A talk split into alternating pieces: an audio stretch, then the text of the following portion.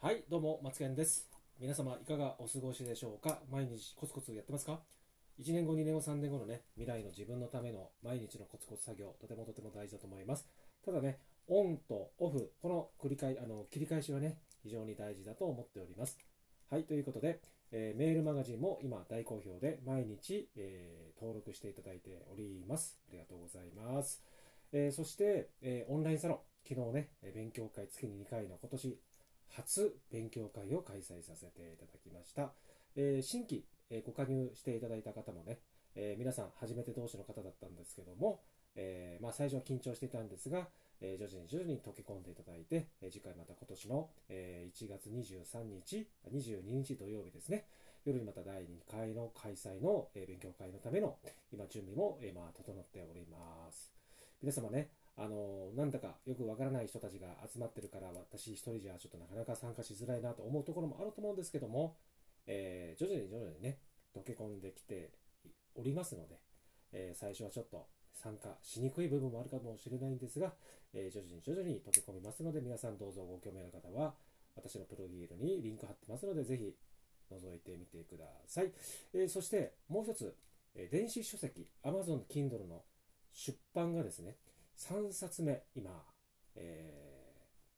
好調に順調に仕上がりを見せております。今月1月ですね、えーいっぱいには、え3冊目の Kindle 本を出版することが可能になりそうです。ということで、えーこれもまたね、えー皆様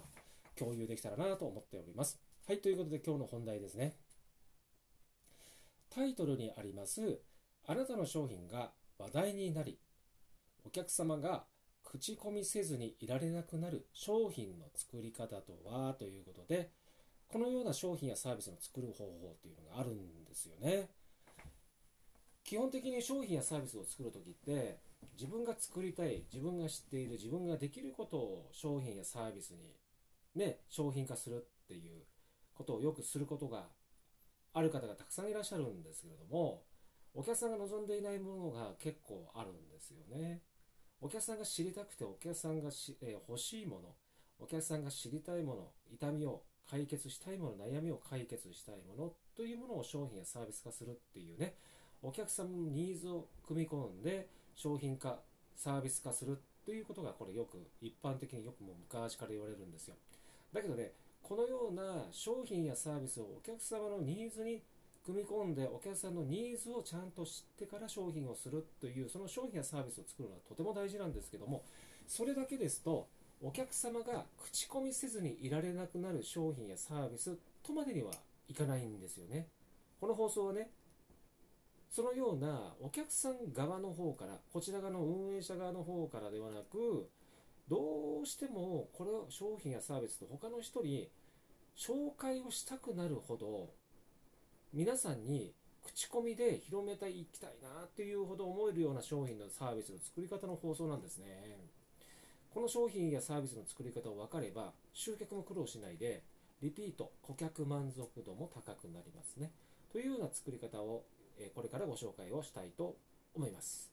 はいということでこの放送は聞いていただけると最後にあこういう作り方があるんだっていうことはもう聞いたことない作り方なのでぜひ参考になればと思います。それではね早速いきますよ。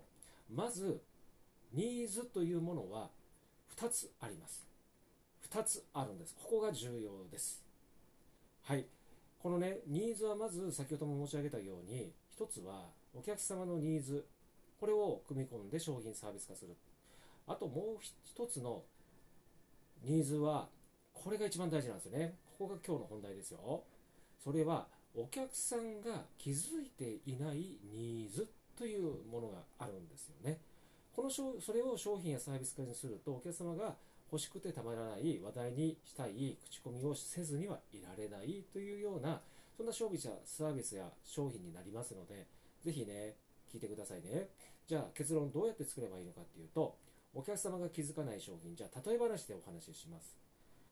皆さんお洗濯って必ず日常ですると思うんですけれども洗濯をちょっと例えて皆さんイメージしてくださいね。白いシャツ汚れたシャツを白くするっていうのがまず一つあると思うんですけど真っ白にしたいっていうお客さんのニーズってこれあるようでないのって知ってますか？お客さんって白さを求めるんではなくて白くなったから綺麗になったっていうことじゃないんですよ実は。ここ重要なポイントでね。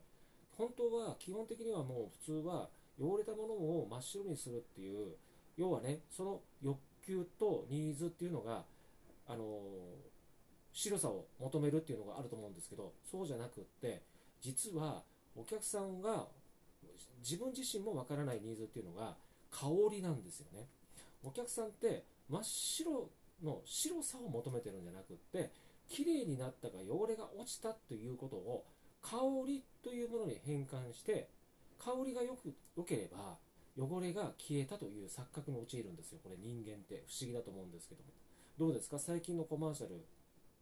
CM で流れている、ね、洗濯洗剤のコマーシャルイメージしていただけると分かる通り真っ白になったって言ってね青空に T シャツがうわーっとねあの空干しでねあの干しているそんなイメージのコマーシャルあると思うんですけどそれよりも今多いのは香り。いい匂いがする香りのコマーシャル洗剤を使っている CM っていうのが一番多いんですよ。これってお客様が今でこそみんなは分かってるんで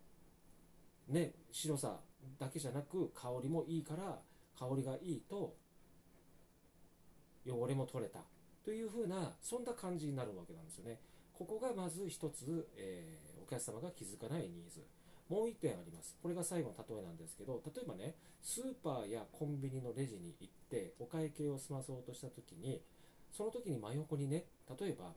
ウコンの力であったりとか、要は昨日飲みすぎたなってね、飲みすぎて薬を買いに来たんだけども、まさかウコンの力を買いに来ようとは思わなかった時に、レジの横にね、そういった商品があれば、あこれそういえば気がつかなかった、これってちょっと飲んでおいたら、もっと今のあの、ね、体調が優れるんじゃないかな、良くなるんじゃないかなと思うところなんですよ。それをお客さんの目線でレジの横に置くっていう、そういう風なことがよくあるんですよ。よくね、クロスセルとかって言ってね、お客さんの、えー、財布の紐がね、緩んでいる時に、その真横に、例えば、えー、合わせ、まとめ商品とか、まあ、これ買っといたらいいよねっていうような商品を横に置くっていうこともあるんですけど、それって、お客様が気づかないニーズの商品を置くということが売上アップにつながるっていうそんなことがあるよくあるんですね。なのでお客様のニーズっていうのは2つあるんですよ。もうまとめの話なんですけどお客様のニーズは2つあって1つはお客様のニーズを汲み取って商品やサービスを作る。もう1つはお客様が気づかないニーズをこちら側のサイドでね、えー、ビジネスモデルとして作っていくっていうそんなモデル。これだと売り上げが上がる。そして、えお客様が口コミせずにいられなくなる商品の作る、作り作り方っていう放送になりますので、ぜひ皆さんね、参考にしていただければと思います。はい、ということで次回の放送でまたお会いいたしましょう。それでは、バイバイ。